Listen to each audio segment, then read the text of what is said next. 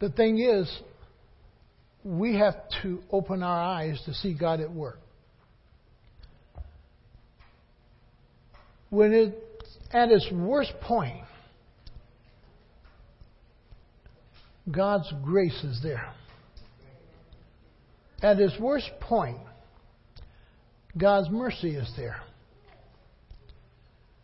At the worst times in my life, if needed, God's forgiveness is there. God is at his best in man's worst condition. Oftentimes we wonder, where is he? Well, God's at work. And what we're going to do is look at the Passover the week before his crucifixion. We're going to look at a couple of characters and things that were happening. We're going to see man at their worst, but yet God at his best. And I hope we can paint that picture for you. Because God brings out the worst in us in order that He might reveal His best for us. God doesn't call us a sinner just to be calling us a name. He wants us to realize we are what? Sinners. But He has a remedy for that sin. And we're willing to accept the remedy. His Son, Jesus Christ. But God brings out the worst in order that He might do His best work in us. And sometimes that's hard for us. Because we will not identify with the work that God's doing in revealing our worstness in order that He might bless us and show us His very best. And for some people, it's just like the world said I don't care. And we're going to see that in the Scripture. Because some people can hear truth, some people can see the marvelous works of our God, but they just don't care. And that's the reality of life. And that's why God has a heaven and a hell. Heaven is for those people who do care, and hell for those folks who just don't give, and I won't say it, but you know what it is. See? See? I want you look at verse with me. Go to John chapter 10, 17 through 18. Because as this Passover week takes place, and we call it now, in a sense, Easter, this Passover time, sometimes we see Jesus as someone who is weak. No, he's not weak. He's just at his best. It's not that he doesn't have authority or strength. He's just at his best. And oftentimes, when people sometimes are at their very best, we think they're showing forth their weakness. Because somebody don't cuss you out, you think they're weak. Because somebody don't fight you, they're considered scared or fearful. Because somebody won't do this or do that, we misinterpret that individual and we think they're somebody with no authority, no strength, just a wimp just a sorry individual. No. That person may be demonstrating to you their restraint and their strength.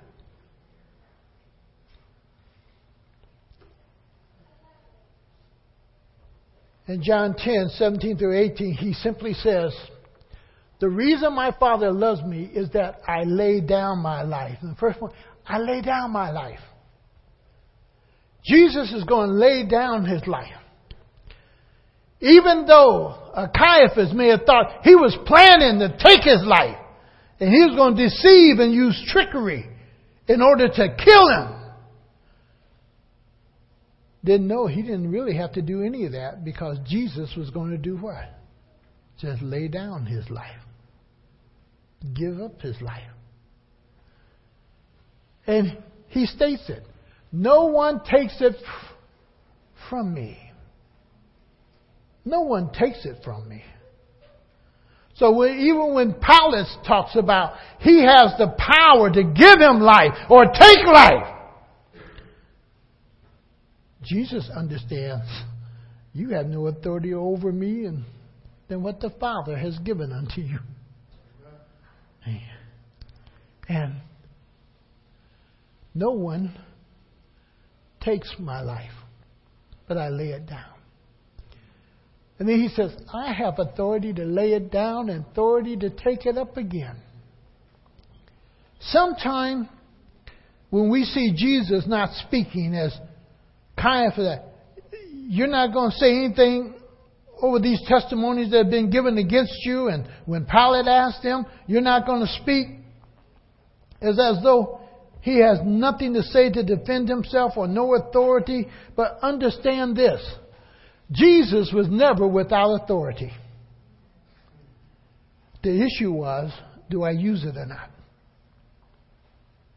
Do I use it or not? And sometimes people underestimate people with authority. Because people with authority can be gracious and kind and merciful. That's because they've chosen to show mercy and kindness and graciousness. And sometimes people take that as, oh, I'm getting over. I didn't trick them. I didn't deceive them. Or they're just weak. That's not the case with Christ. But I want you to understand, He has authority. He has authority to destroy a Caiaphas, the high priest. He has the authority to destroy a Pilate. He has the authority to destroy a crowd. He has the authority, but chose not to use it. And what we miss and understand today, the moment we sin, God has the authority to destroy us and wipe away every memory of you as though you never existed. But he chooses not to. Not that he don't have the authority. He has the authority and the power and the strength to do it. But he chooses not to.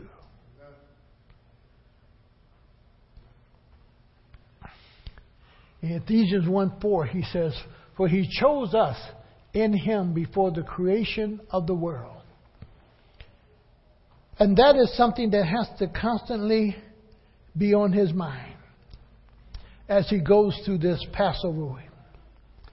Because you can never deny that he's not God. And oftentimes we only see him as man. But he is also God, knowing the beginning and the end.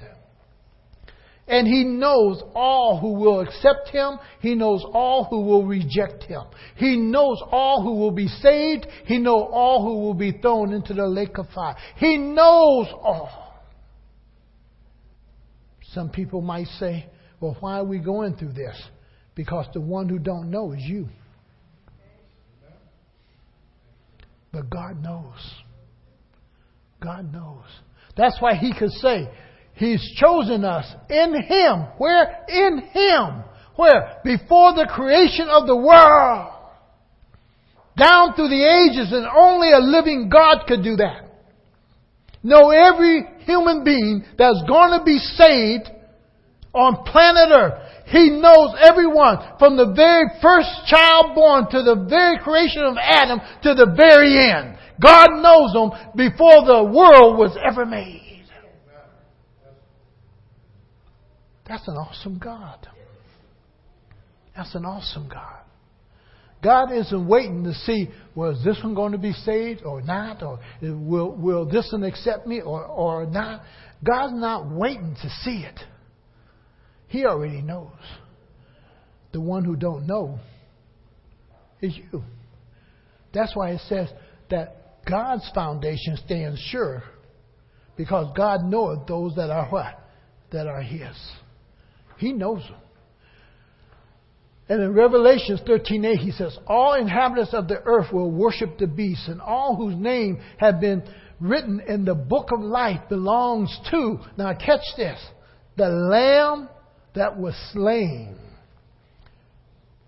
This was not just something planned at Passover time. This is not something just planned when Jesus was born. This is not something that just came up as a great idea of how to deliver man from their sin. This was something that was started before the world was ever created. The very counsel of God. God the Father, God the Son, God the Holy Spirit put this plan of salvation together before earth itself, before the world was ever created. And he says, all inhabitants of the earth will worship the beast. And we'll go through that again as we go through the book of Revelations here in a few weeks. But he says, the lamb that was slain. The lamb that was slain. Jesus knew what was going to have to happen to him. That he was the sacrificial lamb. He knew that he was going to have to die for you and for me. He knew that. And it says the sacrificial lamb that was slain from the creation of the world. Not just when I stand before Caiaphas, not just when they walked into the Garden of Gethsemane to arrest me, not when I'm just before Pilate, not just when I get on the cross and I'm spread out. No, I knew this was going to happen. Before the creation of the world. That I was going to die for that which I created. I was going to die for that which I gave life to. I was going to give my life that they might have life. And he knows. Man at his worst. And God at his best. And we need to really see it. Go to Matthew 26, 47 through 50.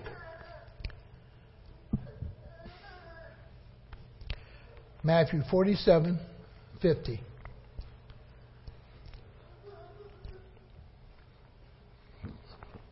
Uh, 26, 47. Chapter 26. Picking up with me in verse 47. He says, while he was still speaking, Judas, one of the twelve, arrived with his with him, arrived, and with him was a large crowd, armed with sword and club, sent from the chief priests and the elders of the people. Now the betrayer had arranged a signal with them. The one I kiss is the man, arrest him. Going at once to Jesus, Judas said, Greeting, Rabbi, and kissed him. Jesus replied, Friend, do what you came for.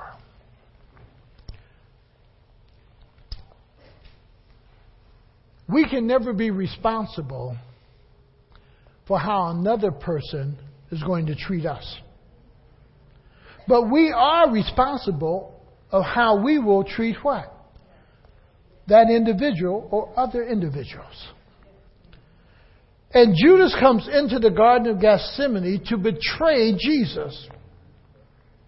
And over in Luke, the scripture says, and Jesus said to him, Do you betray me with a kiss? Do you betray me with a kiss? A kiss usually is showing a closeness. A, a kiss usually shows an endearment. A kiss usually show that you're caring or you love someone. And Jesus said, Are you betraying me with a kiss? But listen to what Jesus calls him friend. Friend. Friend. Go with me to Romans 8 real quick. Keep, keep that in mind. Romans 8, verse 7. Because what I want you to recognize something is this. From God's standpoint, God is never our enemy.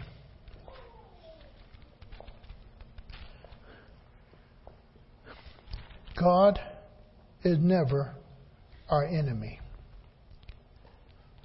Listen to what it says in verse 7. The sinful mind is hostile to God. The sinful, the sinful mind is what? You'll never find a scripture that says God's mind or his thinking is hostile towards who? Towards us. In reality, God never holds any man, any individual, as his enemy. But we somehow hold God as our enemy. We hold God as our enemy. And therefore, you hear God even saying to one who is betraying him, friend.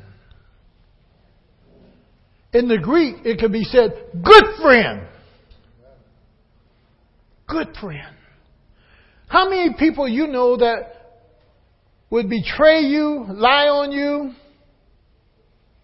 cause harm to come to you, and you still call them. Hey. Boy, we have a whole lot of maturing, wouldn't we, if we could do that? Hey. And yet, he calls him friend. Friend. Friend. And Judas is betraying him with a kiss. Man at his worst and, and God at his best when he stands before the Sanhedrin. Go to verses 62 through 67 in Matthew 26. Pick up with me. 62, 67. Then the high priest stood up and said to Jesus, Are you not going to answer? What is this testimony that these men are bringing against you? But Jesus remained silent. Catch that. He remained silent. Not that he can't speak, not that he doesn't have authority, not that he could have silenced every one of those who were given testimony. But he remained silent. The high priest said to him, I charge you under oath by the living God. Tell us if you are the Christ, the Son of God. And he demands him under an oath, under that which he would hold sacred or dear, that he would not lie. And what he doesn't recognize is simply this God cannot lie.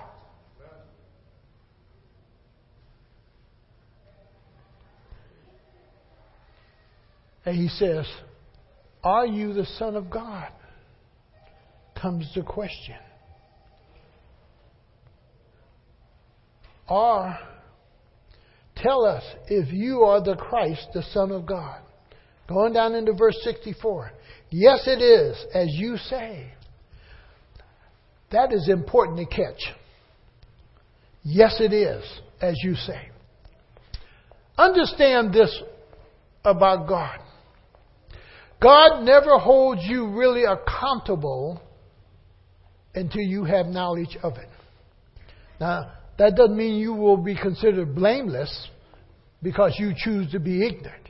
But you understand what Scripture said that God says He no longer acknowledges ignorance. He winks at ignorance. You choose to be ignorant because the Word is here. The Bible's here. You choose not to open it. You choose not to study it. You choose not to incorporate it into your life and to live it. And God said, I wink at ignorance now.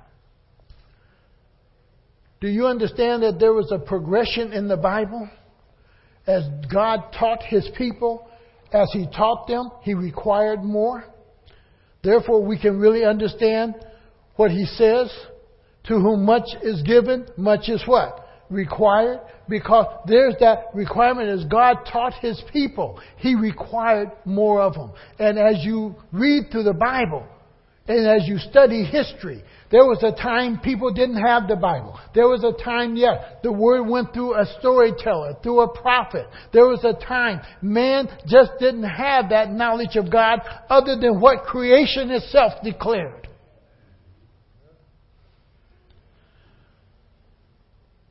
But there's no excuse for man to be ignorant of God. I don't care if you study Hinduism, Muslim, Buddhist, if you put all the books down there together and allow the Holy Spirit to speak, that Bible will rise above the surface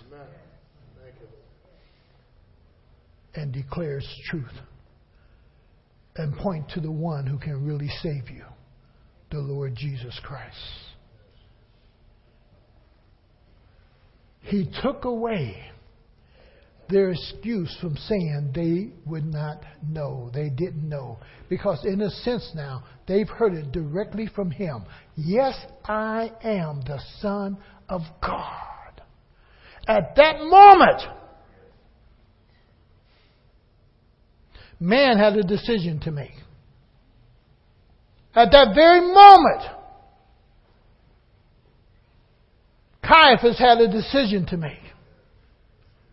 At that very moment, the elders, the scribes, all those who were there had a decision to make.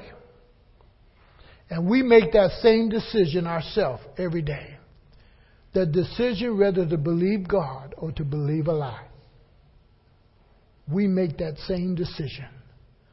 We make that same de- decision to reject Him even after He showed us, even after He has said unto us, I am the Son of God. I am the Lord Jesus Christ. I am the one. And He's really made it known to you. Yet, you reject Him. And understand this.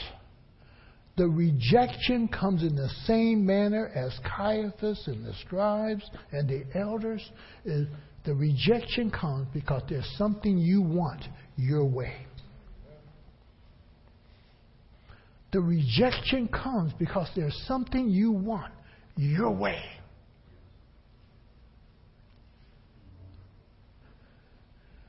The rejection comes because you don't want it to change. You want your tradition. You want your religion. You want your position. You want, you want what you want. And you reject it. At that very moment, God could have ended it all. But God shows his restraint. And God is at his very best.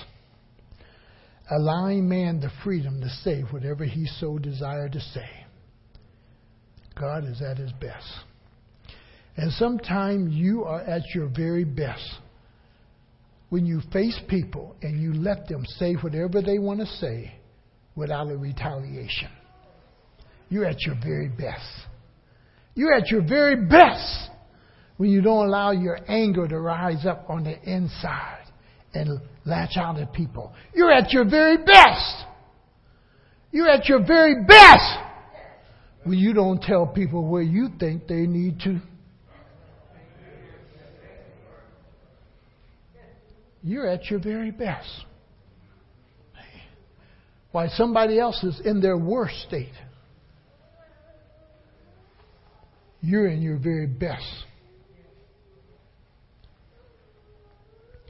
And you need to understand as we come on down into that verse 65 and 67. Listen to what he says. Then the high priest tore his clothes and said, He has spoken blasphemy. Why do we need any more witnesses? Look now. You have heard the blasphemer. What do you think? He is worthy of death, they answered. Then they spit in his face and struck him with their fists over. And others slapped him and said, Prophesy to us, Christ. Who hit you? Another text tells us oh, they blindfolded him and that they would hit him and spit on him and they would say, who did it? Who did it? Prophesy now. You're so great. Prophesy. But you know something? What they never thought about is this. They're going to stand before him and he's going to say, remember when you hit me? remember when you spit on me? Remember when you said this about me?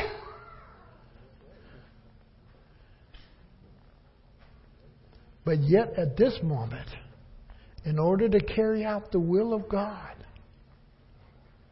he's at his very best in submitting to the will of God for the need of man. That he might die upon a cross and shed his blood for us. He's at his very best now, I want you to put this in Scripture with Jesus. Because Luke 22, it talks about it. You have to die daily. You have to pick up your own cross and die daily. And that cross always signifies what? Death. But I want you to go a step further with me here with the Lord. It says, boy, deny yourself. He's not asking you to do anything that He Himself hasn't done. Because at that very moment, you spitting and you hitting and you blaspheming and you doing, it, if you had the authority and the power to act, what would you have done?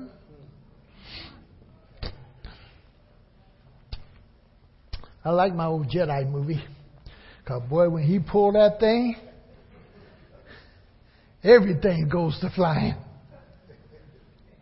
The whole issue is that here is God denying himself the right or the privilege of using his power to destroy those that are against him at that moment.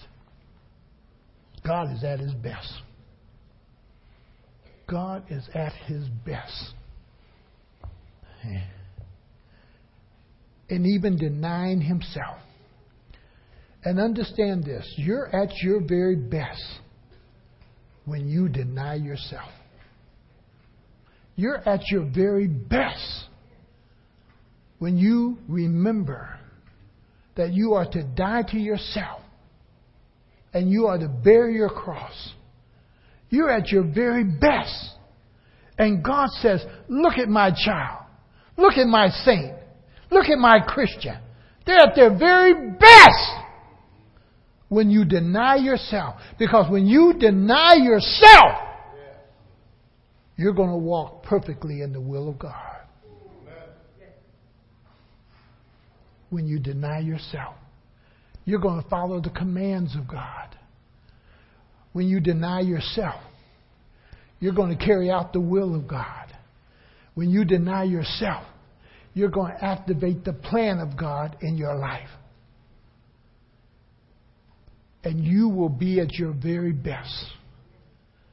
And Jesus is at his best because he's fulfilling the plan of God for salvation. Man at his worst, and God at his best. When we look at Peter, and Peter can be you or I. And we need to understand that God understood this Peter. And God really understands you. And that little phrase again, God knoweth my heart. Oh, that is a that is so true. Sad part about it is that you and I don't know our hearts. we think we know our hearts. And that's why we ask the Lord to reveal to us what is in our hearts. If there be something hidden in our heart, we ask God to bring it to the surface. Because in reality, we don't really know our hearts. We know our wants, but our wants may not be our hearts. We know our wants. So you pick up in Luke 22, uh, look at verse 54 through 62 with me. 54 through 62. He says, let me get there.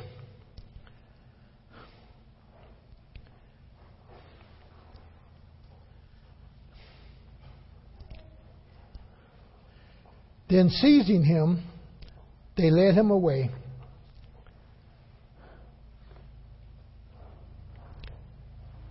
Into the house of the high priest.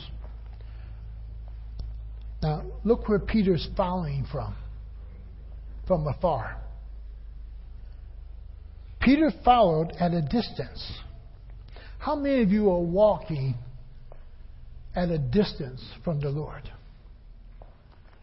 You really want to know about Him, but you don't want to be close to Him. You want His favor, but you don't want to be right there arm in arm with Him. You don't want people to identify you as a Jesus freak. You don't want people to recognize you that you're in love with this Jesus and His way of life. So you keep a distance you kind of stay back. Because you don't want the world to identify you as someone who is in love with Christ. Because if you're in love with Christ and not doing the things that Christ has commanded you to do, the, your best friends will call you a what? A hypocrite.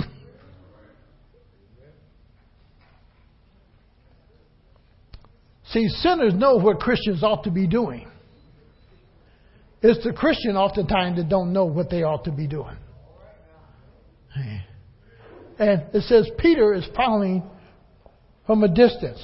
But when they had kindled a fire, in the middle of the courtyard, and had a and sat down together, Peter sat down with them. A servant girl saw him and, and seated there.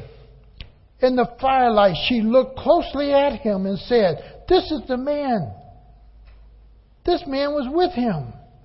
But he denied it.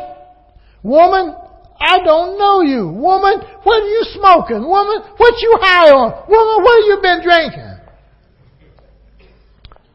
See? No. Mistaken identity here. I wasn't with Jesus. I've never been with Jesus.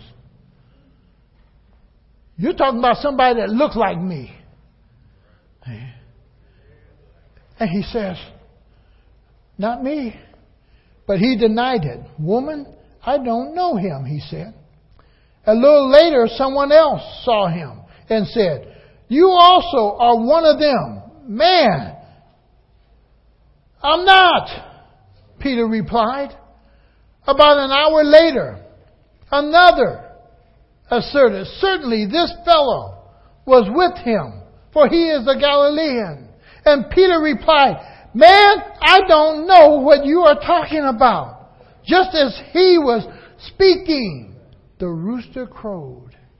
And the Lord turned and looked straight at Peter. What's this sign? Y'all know this sign? The eyes of Jesus and the eyes of Peter called each other. And Jesus never had to say, You traitor! You're disloyal! Jesus never said a word. How many of you been around mom or dad or somebody you know? The only thing it took was eye contact. Didn't have to say anything. Just eye contact. And that's all Jesus had to do with Peter was eye contact. And because of the eye contact, and the realization of what he did. It said Peter went out and wept bitterly. God at his best is when he's not reminding you of your sin. God at his best is when he's telling you when you hurt him. God at his best is when you betrayed him and he's not bringing it up to you. God at his very best is when he's not responding in a sense or reacting to your sin, but helping you through it. God is at his best. Peter's at his worst. God's at his best. The high priest at his worst, lying, deceiving. Jesus at his best, not saying a thing.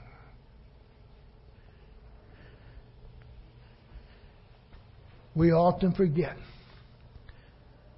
As Scripture says, if God be for me, who can be against me? God is at his best. Last point. Man at his worst, but yet God at his best before Pilate. Pilate plays that role that a lot of us try to play. We want to be in the middle ground. We want to please everybody. We want to please the world. We want to please God. We want to please mom and daddy and aunts and friends and uncles, uh, grandpa. We want to please everybody. Let me share something. You can't do it. You can't do it. See, the most important person that you ought to please is God. Is God. If you're not pleasing God, you're going to find yourself a very unhappy person. Because what you're trying to do is please this one and please these folks and, and please this person over here and please that over here. And guess what? Usually the people you're trying to please don't care about you. And the people who care about you, you'll find yourself hurting them. Hurting them and pushing them away. And the person that you don't care about pleasing is the person you usually got to go to and say, Will you help me? Will you help me? But you don't care about pleasing them because you're so busy about trying to please everybody else. And that's where Pilate is stuck. Even his wife had a dream and sent the message to him and told him, Don't get involved with this innocent man. So he already knew that this man was what? innocent. Innocent. But he's caught in between, doing what the Sanhedrin wanted him to do, to do what the high priest wanted him to do, to do with those who were against Jesus what they wanted him to do. Even to a point that they said, boy, if you recognize him, you're not a friend of Caesar's. Why? Because Caesar is the only king we know. Caesar is the only authority we know. And if you say Jesus is a king, then you're against Caesar. And guess what? We're going to go tell Caesar. And Pilate says, I'll wash my hand of this. I give him to you. You do whatever you want to do with him. Knowing the Sanhedrin had no authority to take life. So it still had to come through Pilate in order to take his life.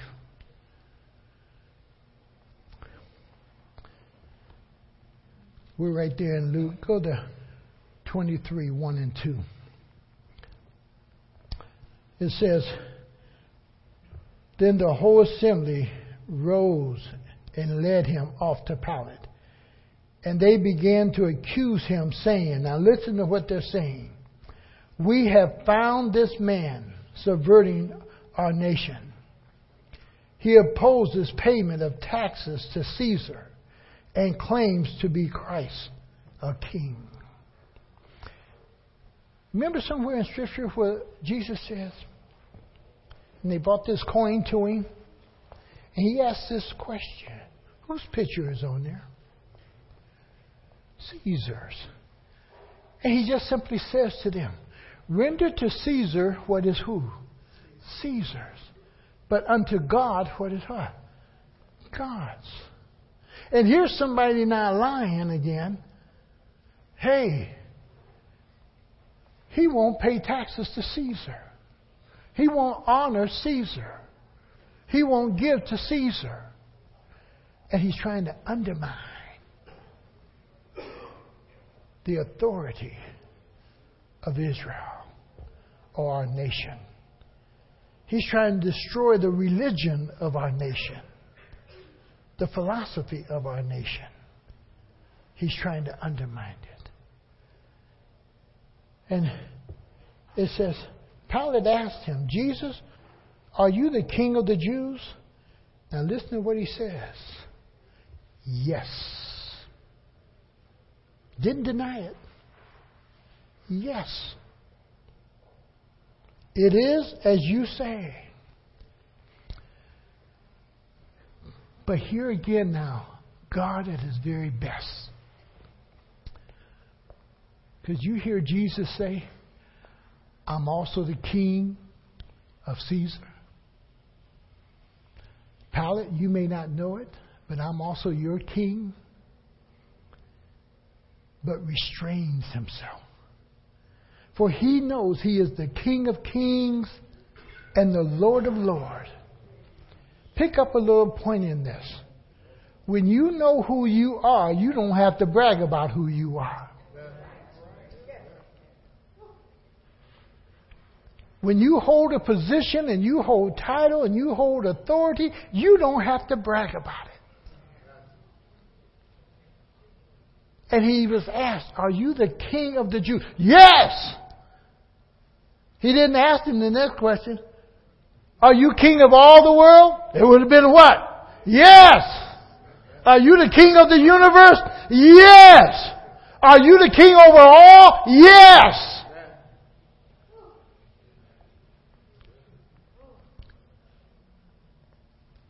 And what we need to see a mighty God submitting to the worst of men. If Christ can submit to the governor of that day, knowing he was yet the one who created the man who is asking him the question. When he tells us to submit to the authorities that are over us, he's giving us the example of it. That here is the God incarnate submitting to the governor of that area. But yet he will not lie. For when he asked him, Are you a king? And I guess Pilate said, The man crazy. The man smoking something. The man's on some kind of grass, weed. Uh, the man been drunk. Some, something wrong with the man. Too much medicine. Something wrong with him. Because, see, I really know who the king of Judea is, of Jerusalem, of Israel. See? I know that. Why? As Romans, we appoint him. And here's that man saying he's what? King of the Jews. And God is at his very best. Denying himself, but yet not denying himself. At his very best. Go to John 18, 33 with me. John 18. We'll get ready to close out here. St. John. Because what we see in these areas of Scripture is man at his worst in how he treats God. How many of you heard about this young lady who decapitated or removed the head of her baby.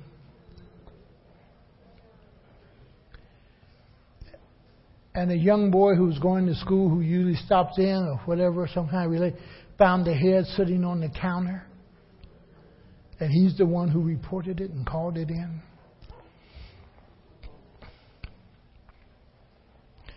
Whatever you think the worst in our time that man has done,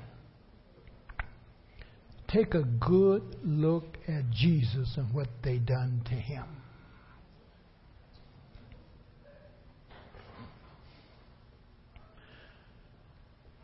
God brings out the worst that he can bring out the best. And God wants us to see our sin. God wants us to see how bad we really are. Some of you have heard me tell this story.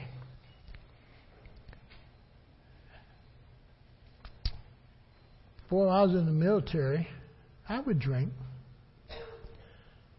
I would get drunk. That's years ago. But one night I got so drunk. And when I woke up with my head in the toilet, I said, No more. No more. Didn't know how I got there. Only thing I knew, I was down on my knees, head down here. No more. I'm at my worst, but God was at his best in redeeming Gus Brown.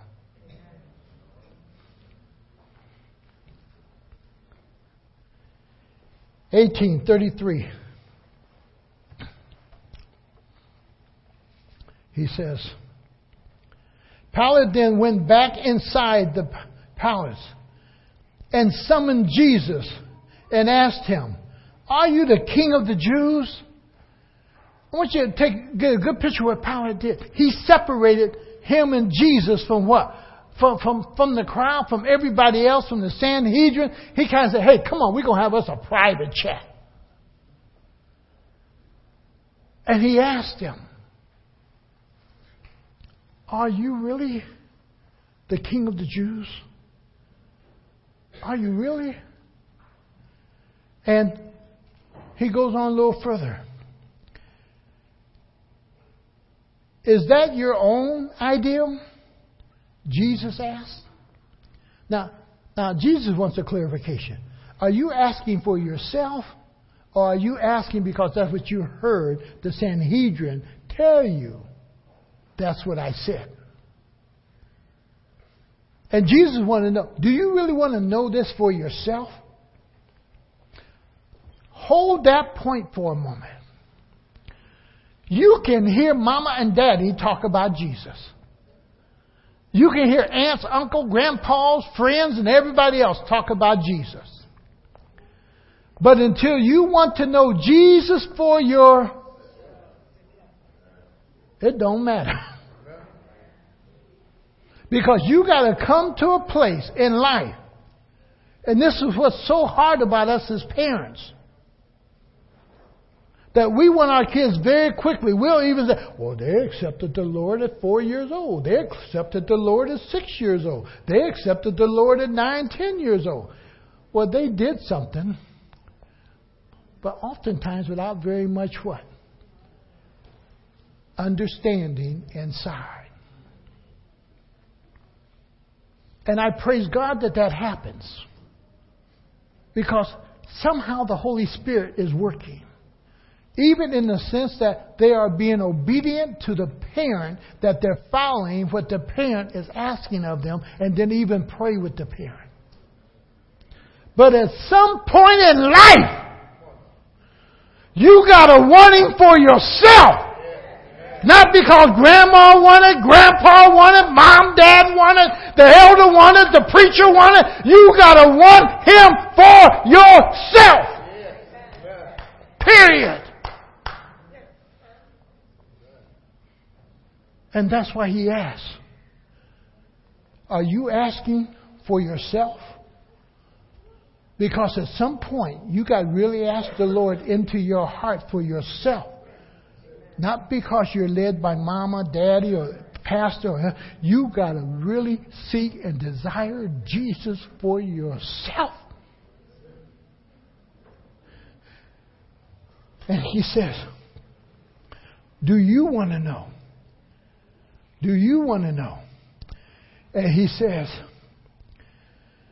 in 35, Am I a Jew? Pilate replied.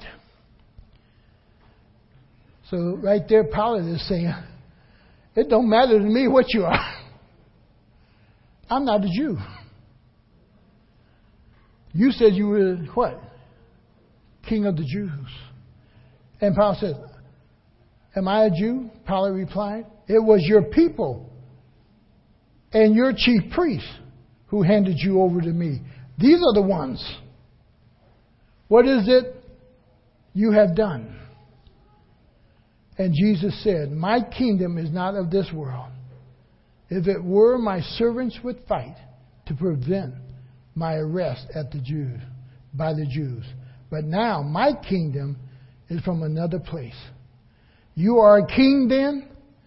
said Pilate. And Jesus answered, You are right in saying I am a king. In fact, for this reason I was born, and for this I came into the world to testify to the truth. Now listen to this. Everyone on the side of truth listens to me and listen to Pilate. What is truth? What is truth? Jesus, in Scripture says he could have called ten legions. Jesus is in front of a person of authority, but the person of authority has no idea of the authority and the power that he stands before. That is in Jesus. And oftentimes, you and I forget the authority and power that we stand before in the person of Jesus. And the reason we forget it, the reason we are laxed on it, the reason that we don't give it much count, because God at that moment is at his very best in being merciful and gracious to you and to me. Because at that very moment, God could have called the angels of heaven, for he is the king of another kingdom.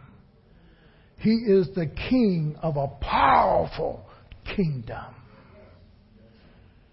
And he could have destroyed instantly. Yet, he's at his very best by submitting and allowing that which he created to be at his worst in his presence. Understand that when we're at our worst, God is usually at his best working on our behalf, performing what we can't see doing what we can't understand. But He's doing it for us out of His love. And He says for each one of us, deny yourself, pick up your cross, and follow me. And Again, I want to say to you, when you deny yourself, when I deny myself, we're at our very best. Where do we learn it from? From Jesus. From Jesus. Next week, we're going to look at him again at his very best on his way to Calvary. God at his very best, redeeming the world. God at his very best, saving the world. God at his very best. Forgiving the world, God at his very best. You need to see God at work on your behalf. And he's performing his very best for your benefit. For your benefit. For my benefit. Amen? Let's pray. Father, we want to thank